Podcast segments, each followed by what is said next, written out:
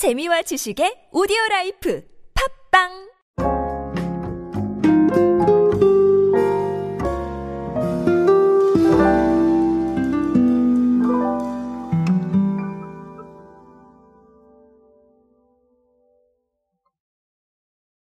메타버스라는 단어가 사실 아주 논란의 여지가 아, 많은 단어라고 저는 생각을 합니다. 새로운 개발을 위해서 비용이 많이 들어가고 있는 상황이고요. 어, 그런 것뿐만 아니라 또 네, 노력도 더 많이 들어가야 되지 않나라는 생각을 해봅니다. 그래서 이 플랫폼이라는 것 자체는 아, 네, 참, 정말로 제가 말씀을 드리면서도 참 쉽지 않은 주제가 아닐까 싶은데요. 아, 그럼에도 불구하고 어, 새로운 플랫폼이고 또 경험을 줄 수 있는 좋은 수단이기 때문에 이것들을 활용하는 사례들을 보시는 건 저는 중요하다고 생각을 합니다. 어, 사례들을 보다 보면 또 불현듯 좋은 생각이 날 수도 있는 거니까요. 자, 그래서 오늘도 사례를 하나 준비를 했습니다. 오늘은 오랜만에 수자원 공사 이야기로 함께 하도록 하겠습니다. 안녕하세요 여러분 노준영입니다. 디지털 마케팅에 도움되는 모든 트렌드 이야기 제가 전해드리고 있습니다. 강연 및 마케팅 컨설팅 문의는 언제든 하단에 있는 이메일로 부탁드립니다. 자, 수자원공사가요, 국민 쇼폼 영상 공모전을 했었는데요. 자, 요거 시상식을 메타버스에서 했습니다.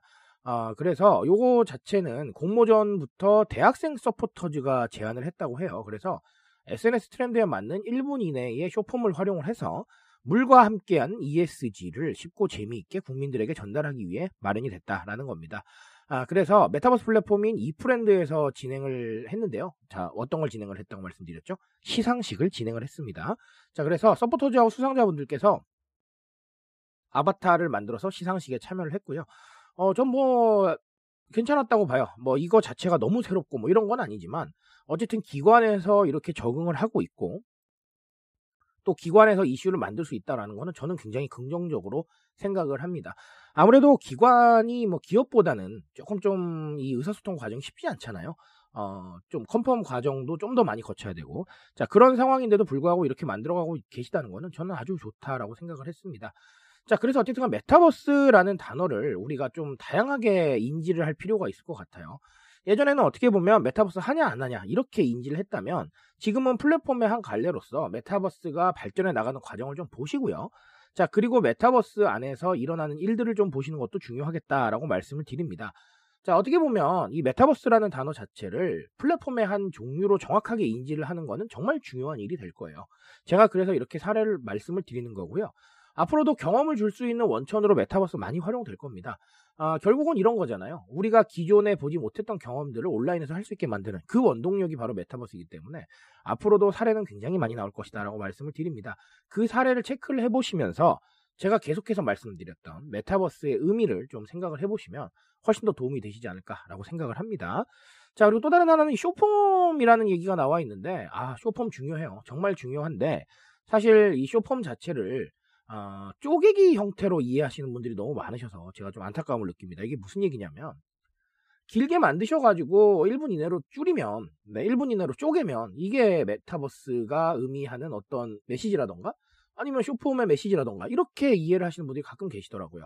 쇼폼하고 메타버스는 전혀 관련 없을 것 같은데 이 쇼폼 자체가 메타버스에서 공유되기가 쉽잖아요. 그러니까 그렇게 또 생각을 하시더라고요. 그런데 아, 네 일단 결론부터 말씀을 드리면 의사소통 과정과 이해 과정 자체를 완전히 줄이라는 말이지 이거를 잘라서 사용하시라는 뜻이 절대 아니에요.